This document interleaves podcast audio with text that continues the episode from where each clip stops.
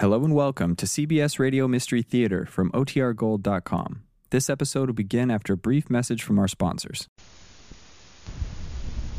The CBS Radio Mystery Theater presents.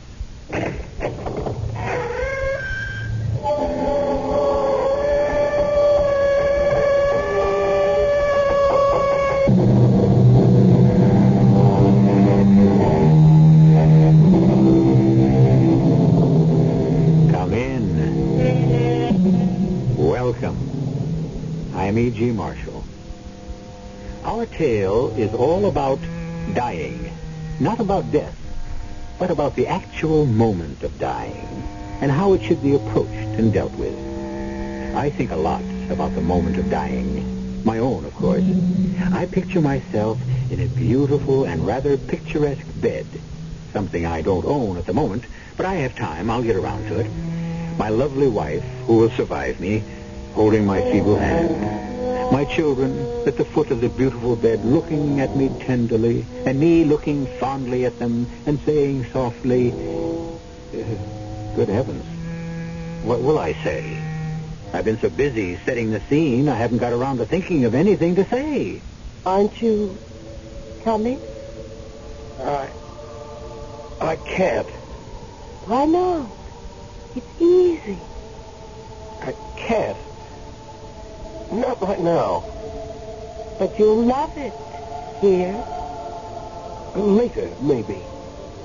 Maybe later. But when?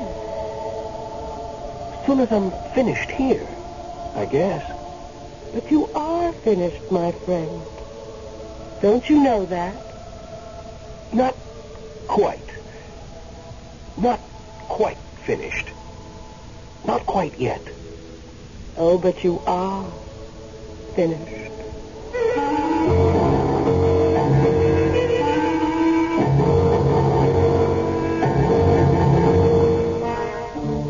Our mystery drama, Death is So Trivial, was written especially for the Mystery Theater by Elspeth Eric and stars Tony Roberts and Kristoffer Tabori.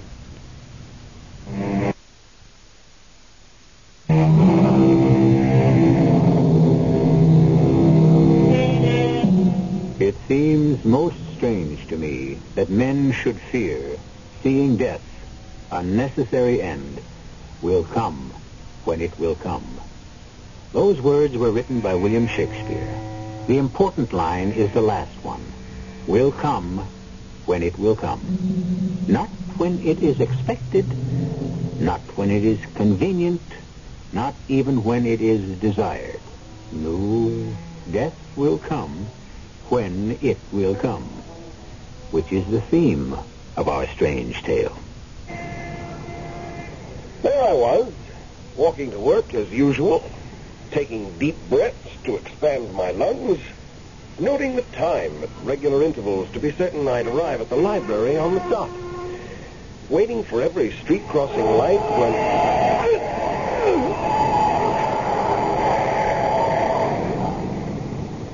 I was dead. I suppose that sound was the last to come out of my mouth, and nobody heard it but me. The next sound to reach my ears was so incredibly beautiful that I lay quietly in the street and listened. What else, after all, was there for me to do? There were voices, a marvelous blend of voices coming from far, far away.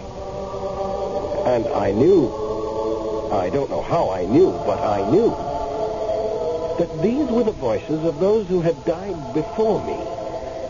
And they were summoning me to join them in a place of eternal joy. I was about to do so. Indeed, I was anxious to do so when suddenly it had never happened to me before in all my 24 years. Suddenly, I became absolutely furious.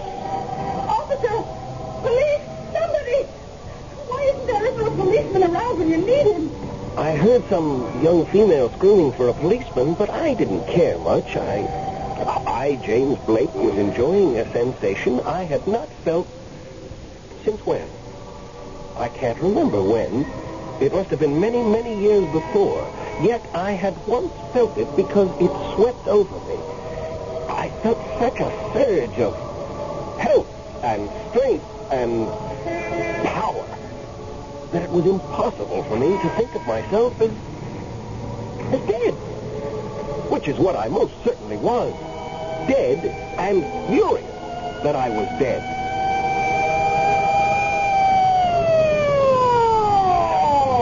I saw the whole thing. That man driving the car, that, that crazy man, I, I saw him. He was doing 60 miles an hour at the very least. He went right smack through the red light. He never slowed down, let alone stop. I, I think he was drunk. He must have been driving like that. One of those expensive sports cars. I, I think it was yellow. Yeah, yes, I'm positive it was yellow. Unfortunately, I didn't get the license number, and this poor man, he, he really is dead, isn't he? I, are you going to take him to the morgue? I listened with a sort of detached interest. The police questioned a few other people who'd seen the accident that ended my life, and everyone said yes, the light had been with me, I hadn't had a chance, the driver must have been drunk or stoned, etc., etc. It all seemed very unimportant, and I was completely absorbed in my own new sensation. Deep, implacable anger. Oh, what, what's the ambulance for? Oh, oh, you're going to take him to the city hospital? You think there's a chance? Oh, I hope so. But, but he, he certainly looks dead to me. Still, if there's any chance at all.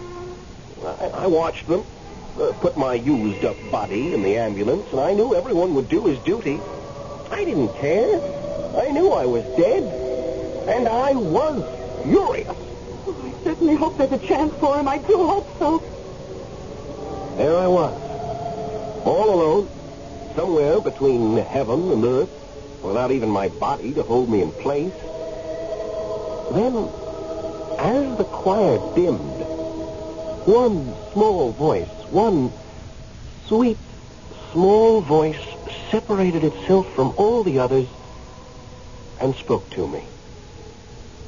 What's the matter, James? What? Who? You speaking to me? Of course. Aren't you going to join us? Uh, I can't. But you'll love it here. May- maybe later. Later, maybe. When, James? Soon as I'm finished here, I guess. But you are finished. You know that. But not quite. Not quite finished. Not quite yet. Well, of course, if you want to stay in limbo forever. Is that where I am? In limbo? Well, you're not with the dead, and you're not with the living. What would you call it? A- am I a ghost? Of course not. You have to be properly dead before you can be a ghost. I don't know what you are, really. However, if that's the way you want it, Don't go away. Oh, please, don't go away. what do you want me to do? I don't want to live in limbo.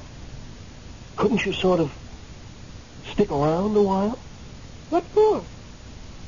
I need someone to talk to right now. You're a funny one, you are. Uh, what's so funny about me? Most people in your situation, which I might remind you is scarcely unique, can't wait to join us. You keep hanging back. For some reason I can't fathom. I, I, I want to join you, especially now that you and I have met. Well, sort of met. Why don't we really meet? Why not, James? You seem to know my name, but I don't know yours. We don't bother much with names here. When I was alive, they called me Cynthia. What a beautiful name. Cynthia. I do want to join you. Then why don't you? Because I'm so angry. Uh, I don't want you to see me for the first time all, all riled up like this. I'm not like this, really. Never have been. Well, if you want to stay in limbo indefinitely, Cynthia, how can I explain it to you so you'll understand? It's the idiocy of it. I don't know why, but suddenly I can't stand it. I suppose because it happened to me. I know people have to die, but but not so trivially. Not because somebody ran through a red light. Not for that. It's been known to happen. Oh, Cynthia, I never thought it would happen to me. To die in such a stupid, senseless way. How did you think it would happen? I don't know. But all my life I've been so sensible. Sensible above everything else. Never caused trouble, never got mixed up in anything. Never made waves? You do understand. Of course I do. And now, well, I may not have had much of a life as I look back on it. It wasn't much, but it could have changed. And anyway, damn it, it was mine, and no boozed up bonehead had the right to snatch it away from me. I'm so mad I could spit. Oh, James. Cynthia, you may not believe this, but right this second I feel more alive than I ever did while I was living. I believe you. There must be other people, people right here in this town who are going to die for no reason at all, just by accident. Cynthia, I can't leave this earth till I stop all these ridiculous deaths. All of them? All of them. I'm going to dedicate my entire afterlife to it.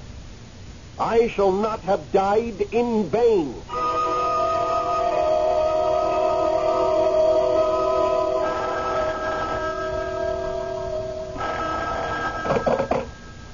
Medical examiner's office, Dr. Crowley. Crowley, this is Dr. Hatch. Glad you're there. I came in early. First day on the job, you know. Yes, I know. And that's why I hate to tell you, but uh, you may have to go it alone. Uh, You said alone? You're, you're not coming in? Well, my uh, wife's not well. Oh, I'm sorry. Uh, there may be nothing serious. But on the other hand, uh, you'll be able to manage, won't you? Oh, uh, I think so. Nobody's been brought in yet. Uh-oh. Spoke too soon. Looks like a dead one to me.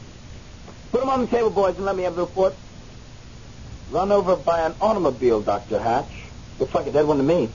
Well, you know the procedure, Dr. Crowley. Just forge ahead. Yes, sir, I will. I'll be in as soon as I feel I can leave my wife. Oh, uh, Dr. Hatch, Yes?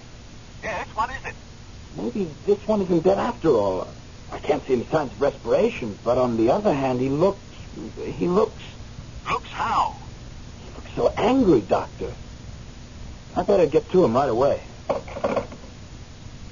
I never saw anybody look so angry. You must be alive. Nobody could be dead and look so... so enraged.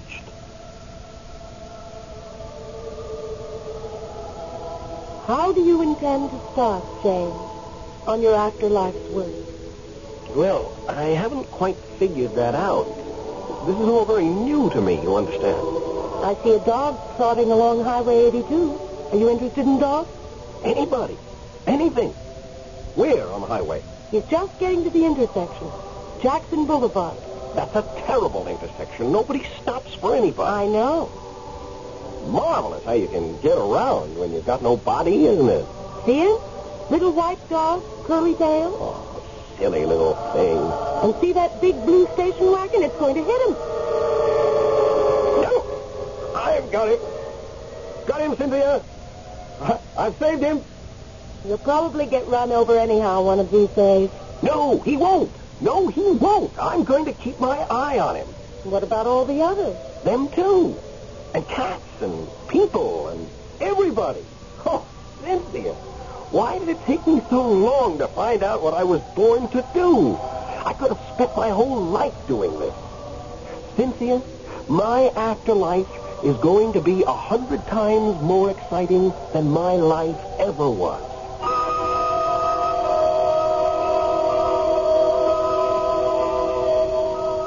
Don't understand you at all, my friend. Your facial muscles should be completely relaxed. Come in. Oh, Oh, I, I know I, I'm not supposed to be here. no, you're certainly not supposed to be here. Yes, but I, I saw the accident and I was interested. Uh, the officer said they'd bring him here. Is, is, is that him? Look, uh, you can't come in here. I, I just want to know if there's any hope. Uh, may I, please? There's no hope. Yes. That's him. He's dead. Oh, my gosh. What is it? What's He's moved. He's moved. I, didn't see him move. No, I mean when you knocked at the door. Oh. I was trying to find his pulse. There wasn't any. His arms were straight down at his side. Now look at them. Oh God, his chest, like, like he was hugging something. Carrying something. This man can't be dead. He can't be.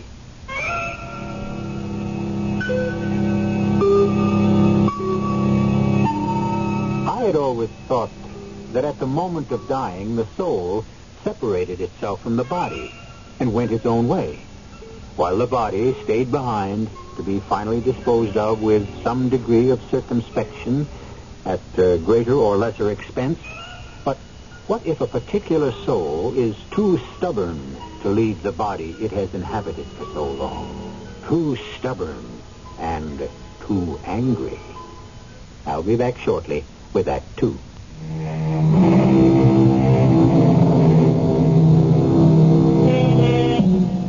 Our hero, James Blake, appears to be leading a double life, in spite of the fact that he is dead. His spirit is floating in the ether between heaven and earth, pausing only long enough to save some innocent from accidental demise, while his body lies on a slab at the city hospital, watched with both horror and fascination by a nervous intern and a young girl. He doesn't look mad anymore. Mad? When they first brought him in, he had such a look on his face. You wouldn't believe a person could look so, so angry. As though somebody had played a dirty trick on him and he wanted to get even. Well, a, a man who's just been run over. A dead man? You're positive he's dead? His heart isn't beating. He isn't breathing. Well, couldn't he be in a, a, a, a whatchamacallit? Coma. Yeah. Maybe. Or in shock. Even so, there ought to be some sign of life. Even if it's very faint. Well, there's got to be some reason why he's got his arms across his chest like that. And his hands. I mean, his fingers are bent like, like he was, uh, I don't know. Like, like he was sort of cradling something, like, like he was carrying a baby. Excuse me. Oh, sure. Medical examiner, Dr. Crowley. Dr. Hatch Crowley. How's everything? Well, all right. I, I guess only Dr. Hatch, the man that was brought in just a little while ago, James Blake, hit and run victim. What about him? There's no vital signs, Dr. Hatch. None that I can find anyway. But there's something I can't figure it out. He was stretched out on the table, and I was looking for a pulse beat. Both his hands were at his sides, and well, I just left for a few seconds. There was someone at the door, and when when we when I got back to him, his arms had moved up to his chest. His elbows were bent. Reflex action, Crowley. Pure reflex. It happens. If you say so, Doctor. Uh, look, I'll uh, try to get in. My wife's still running a fever, but I'll uh, do my best. If you would, sir. Uh, but you can manage, can't you? Uh, I'll try, Dr. Hatch. Uh, do I. So long. So long, Dr. Hatch. He says reflex action. I guess that's why he doesn't look angry anymore, too.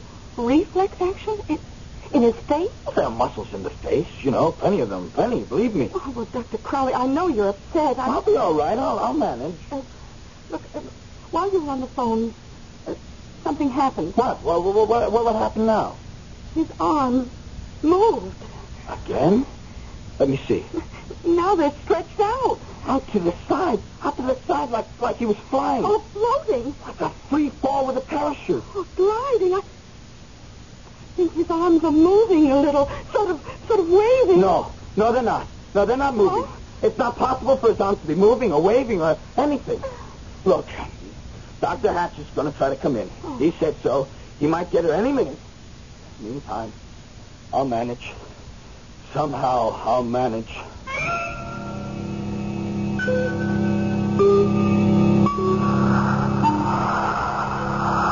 Cynthia? Cynthia? Where are you? Oh, I'm having such a good time. I'm getting around so fast. It's marvelous. Oh, the things I have seen. The things I have done. Cynthia? Where are you? I've got so much to tell you. I'm here. I'm here, James. Cynthia, there was a lady at a dinner party, and they were having lamb chops. Little tiny lamb chops, and she said, "Oh my, what a treat and how delicious!" And she picked one up in her fingers and she started, Cynthia, it went down the wrong way into her esophagus, and she was choking, and the other people pounded her on the back, and she was turning blue.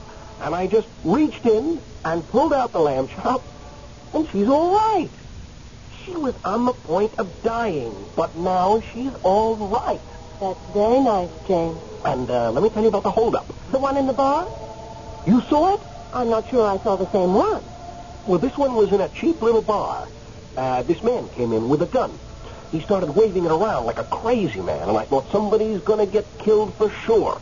So I went to the police box on the corner, and I turned an alarm, and, and sure enough, uh, well, uh, w- when the holdup man heard the police siren, he ran out of the bar so fast. So nobody got hurt. Well, wait, wait, I, I haven't finished telling. Uh, the holdup man ran down the street, see? And uh, with the police after him, and he turned into an apartment building and started running up the stairs. I guess he was he was trying to get to the roof.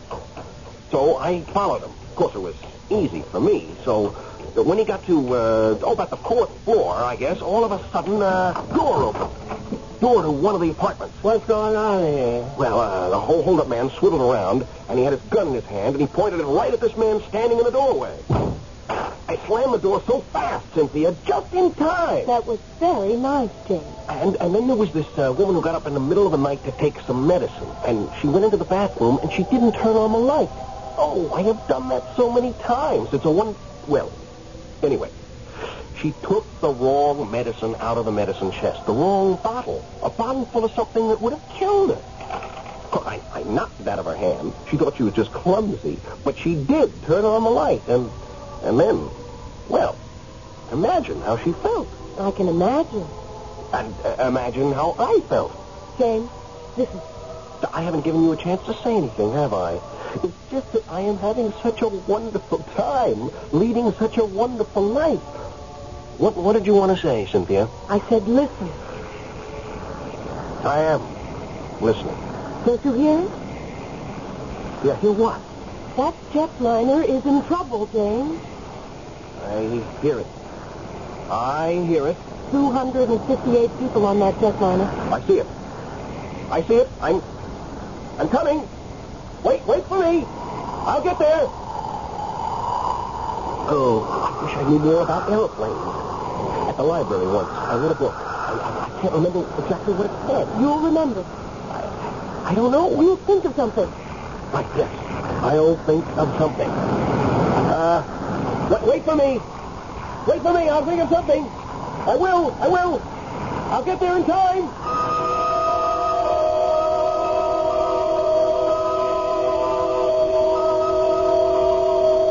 Dr. Crowley, his fingers have been behaving very peculiarly. I know. I know. First he crooked one finger, and then he... I know. I know all about it. I was standing there, too, you know. I saw it all. Well, are those all reflex actions? They've got to be. Haven't they? I, I, I guess they do. I mean, what what else? Look, look now, look at his fingers. Why, they're moving like mad. Dr. Crowley, that, that's an awful lot of reflex action. Maybe that's Dr. Hatch. I hope so. Hello? Hello? Crowley? Dr. Hatch. Is you Crowley? Me? Yes. Are you all right? Hi. I'm all right, Dr. Hatch. Well, my wife's feeling better. Temperature's down. Oh, that's good. That's fine. I'm so glad. Well, I'll be leaving the house pretty soon. Uh, you managing all right, Crowley? Managing? Oh, yeah, in a way. I, I, I mean, I'm managing, but I'll be glad when you get here, Dr. Hatch. Well, I'll be there in a little while. Thank you, Dr. Hatch. Dr. Hatch will be here any minute. Everything will be all right.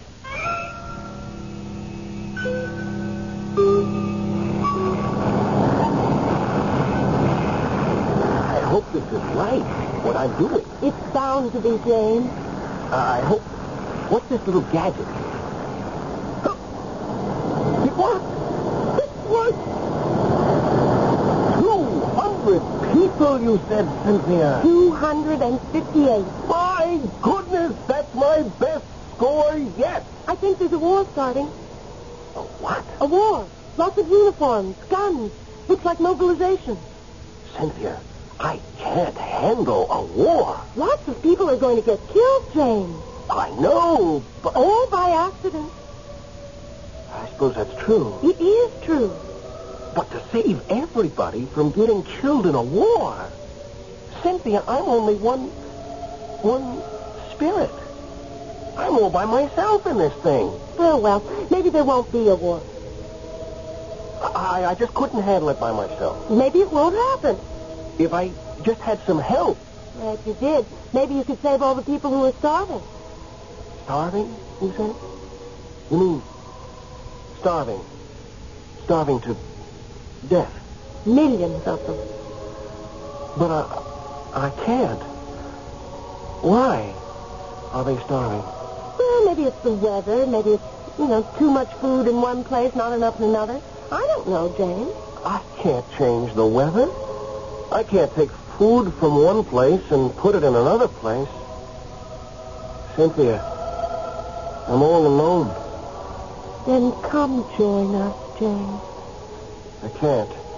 Not just yet, Cynthia. I can't. Not yet.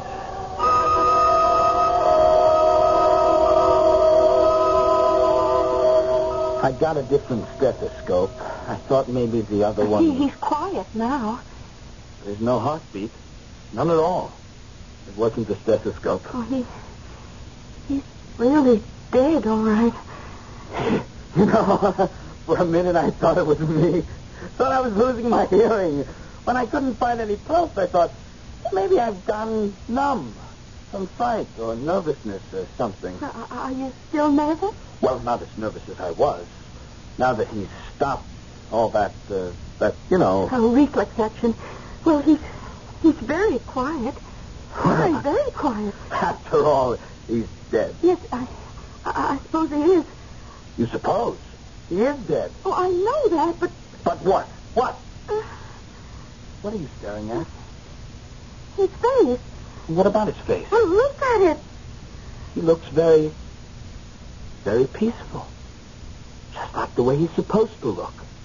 The way all dead people are supposed to look. I know, but look closer. Look at his eyes.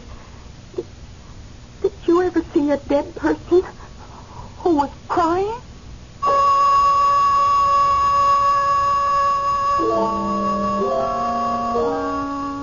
I've never seen a corpse who cried. Still, why shouldn't the realization that all things are swallowed up in death be a cause for tears? But how many corpses cry, if cry they do, for their own death? And how many cry for the deaths of others? Cry that they cannot save them all from being swallowed up. I'll be back shortly with Act Three.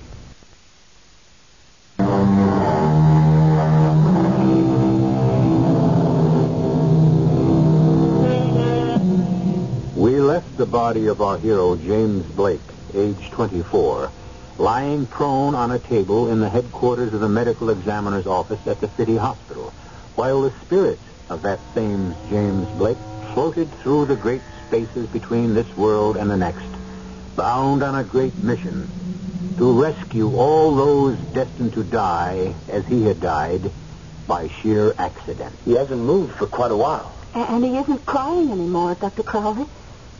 Do you, do you think I ought to, to wipe his eyes?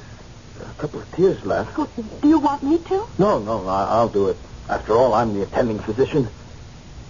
How am I going to explain? Uh, maybe you won't have to explain anything. He, he's very quiet. I wouldn't know how. I wouldn't know what to say. Dr. Hatch would think I freaked out. Uh, look, why don't you go get a drink? It might help. A drink?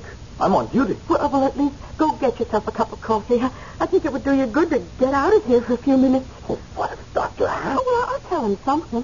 What could you possibly tell him? Of who? Oh, who would you say you are? Well, I, I'll say I'm your your fiance. Oh, oh, by the way, my my name is, is Daisy. My name's Fred. Well, go on, Fred. Go get yourself some coffee. You need it. Oh, well, I'll be right down the hall. The nurse's station. There's a coffee machine. Call me if, uh, if he does anything. I will. Don't worry. I know he's dead. I'm positive of that. But, well, you know. I know. Well, run along. Oh, I really appreciate this, Daisy. That's all right, Fred.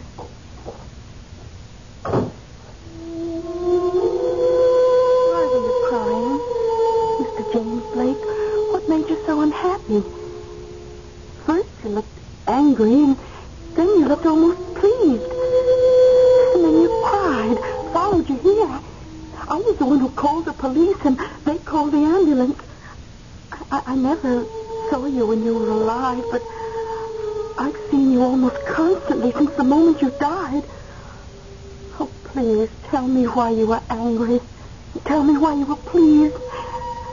Tell me why you cried. Oh, please tell me, Mr. Blake. Oh, oh I, I, I, I better answer. Uh, uh, yes? You wish to speak to? Dr. Crowley, this is Dr. Hatch. Oh, oh, yes, Dr. Hatch. Well, uh, Dr. Crowley had to step out for a minute. He'll be right back. He said to tell you if you called or, or if you came in. Tell him I'll, uh, I'm just about to leave the house, and I'll be there about 10 or 15 minutes. Oh, I'll tell him. Oh, please, James Blake, please tell me why you cried.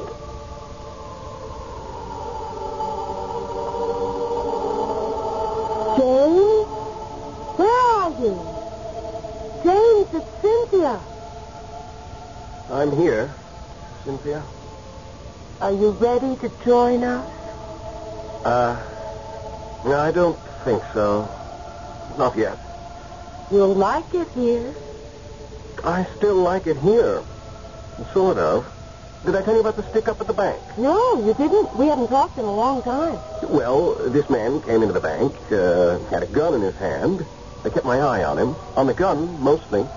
Uh, because it wouldn't be any of my business if he just took some money as long as he didn't take somebody's life. Of course. Well, well, it was just like every stick-up you've ever read about or, or seen in the movies. Uh, the man said, uh, uh, this is a stick-up. And everybody got frightened and simply froze, and the man went to one of the teller's windows, handed the teller a note. They all do it the same way. Then what happened? Uh, well, as I said, everybody got frightened and froze. Everybody did except one old lady. This old lady wasn't frightened, and she didn't freeze. She walked straight toward the man with the gun. She said in this loud sort of a voice, Just what do you think you're doing? You've got no right to take other people's money, don't you know that? I'm ashamed of you. Ashamed of you. the man with the gun uh, ran out of the bank, and that was that. What about the old lady? Yeah, she cashed a check, and then she left. Well, what about the gunshot? Oh, well, I caught the bullets in my hand. It's really quite easy once you get the hang of it. You've done it often? Oh, sure. Crazy people are always shooting up places or defending themselves against people who never meant them any harm or just showing off. James, you sound so sort of tired. Well, it's just that there's so much to be done, and uh, there's just me to do it. It seems so endless. It just goes on and on. Yes, I am tired, Cynthia. Then why don't you stop? Come be with us. I can't. I. Not just yet. I think of the poor, innocent people, and all the animals. Oh, I hope I don't start to cry again. I will soon join you, Cynthia. Only not just yet.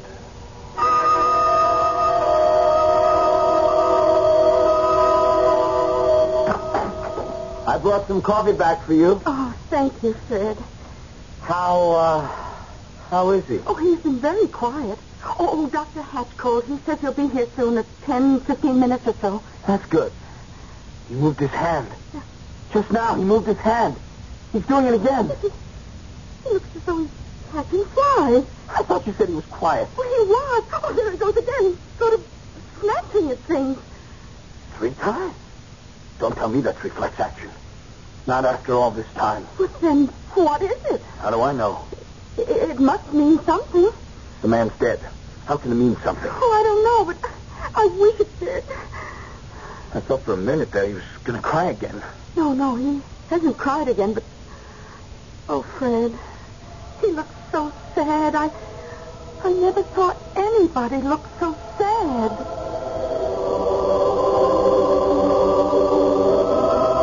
James? James, where are you? I'm worried about you, James. Where are you? Uh, I'm here, Cynthia.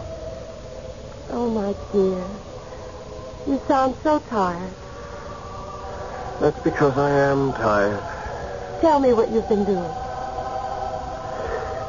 Uh, well, there was this uh, little old couple from Grand Falls. Uh, they were shopping for a sewing machine. She thought she wanted a sewing machine. Oh, look at that one, Herbert. Where? Which one? In the corner of that window. How much? I can't see from here. Come on. Uh, darling, don't push me. But you're pulling me. I am not pulling. Oh, Oh, oh, what happened? oh, look there. Oh, it's a window box It must have fallen from that window ledge. from way up there. Oh, somebody's leaning out of the window. There's a whole row of window boxes, and this one fell from way up there. Oh, Herbert, it, it could have landed right on top of us. Still suppose, for sure. If you hadn't pulled me, If you hadn't pushed me. when I think what might have happened if you hadn't pulled me, You mean if you hadn't pushed me? I didn't push. That was an easy one, of course. They're all easy, as a matter of fact, only there's so many of them. I know. Cynthia, I'll never get around to the wars and the famine. I know. Too much. Just too much. I know. Still, I have to do what I can. James, please. There's a man coming out of his house on Birch Street. See him? Carrying a little black bag? Yeah, that's the one. Cynthia. Looks like a doctor.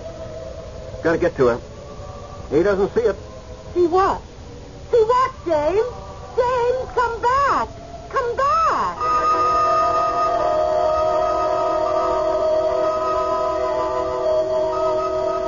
I've checked everything for the umpteenth time. I'm positive he's dead. Imagine. I even did that old-fashioned trick of holding a mirror in front of his mouth to see if it would cloud up. Well, Dr. Hatch will be here soon. Daisy, uh, we're not going to tell him anything, are we? Well, like, like what? Like, uh, like all those movements, like the crying. Maybe, maybe we just imagined all that. Oh, you know we didn't imagine it. Not any of it. I know. But it is the sort of thing you have to have seen before you'll believe it. And Dr. Hatch didn't see it. He wasn't here. Morning. Morning. Sorry to be late, Crowley. Uh, that's all right, Dr. Hatch. Uh, uh, oh, uh, Doctor, this is this, this is Daisy. Oh, Fred said I could stay here. I, I saw the accident. Oh, you're the young lady who answered the phone. Oh, that's right. Well, don't worry. I won't upset Fred because he let you stay here. Thank you, Dr. Hatch. Well, let's have a look at him. Fetch me my stethoscope, Crowley, Yes, sir. in my black bag. Is he... he he's dead, isn't he? Well, he certainly looks dead to me. Oh, say, uh, you know, I damn near didn't make it this morning. Damnedest thing happened. Oh, what was that? Coming out of my house, I slipped on some ice.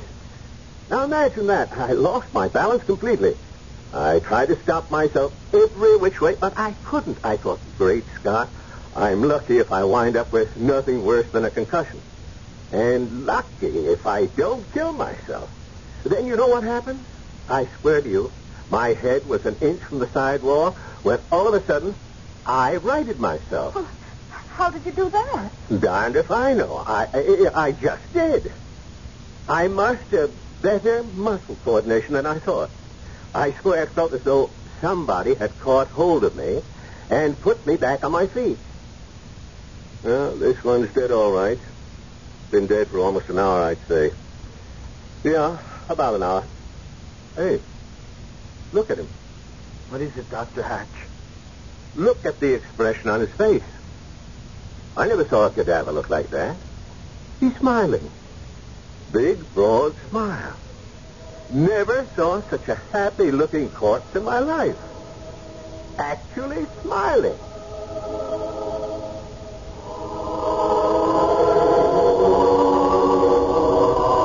Cynthia? Cynthia? Right here, James.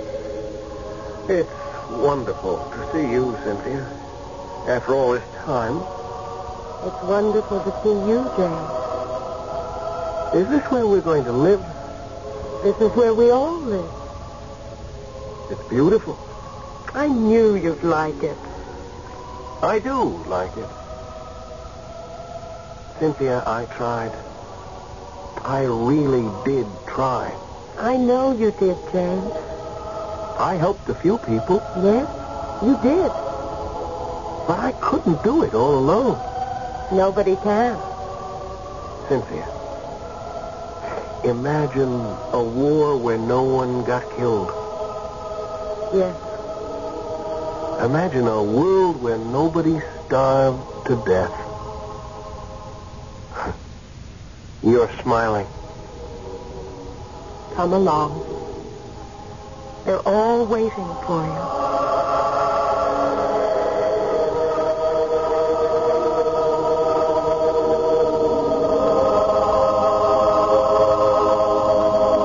Was all ears and took in strains that might create a soul under the ribs of death. So wrote the great poet of the 17th century, John Milton. And with the music of the heavenly voices, James Blake enters the place of everlasting bliss, having given at least a portion of himself to his fellow man. If not in life, then in death.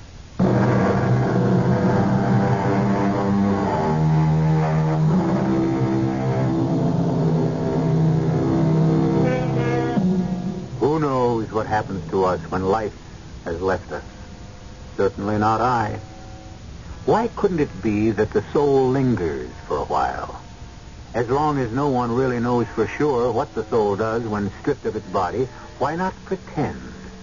Why not imagine that it leaves the body gracefully and a little regretfully, pausing to consider what it is losing before dashing off to see what it is gaining? Our cast included Tony Roberts, Kristoffer Tabori, Suzanne Grossman, Bryna Raeburn, and Dan Ocko. The entire production was under the direction of Himan Brown. And now, a preview of our next tale. Don't let me go there, Barney. To that place. Please. Please, Rachel, don't talk like that. If I let go, bring me back. Oh, Rachel. You're so strong, you can do anything. You can do anything. Rachel. Promise. You'll bring me back. But, Rachel. Promise. Well, I, I, I... You're different from other people. Barney, you're wonderful. I know, I know there are things you can do. Oh, Barney, promise. Well, I... I promise. And I'll help. I'll try as hard as I can to help. And the two of we two together, we we can do it. We can bring me back. Radio Mystery Theater was sponsored in part by imported Vigna Rosé wine. This is E.G. Marshall inviting you to return to our Mystery Theater for another adventure in the macabre. Until next time, pleasant dreams.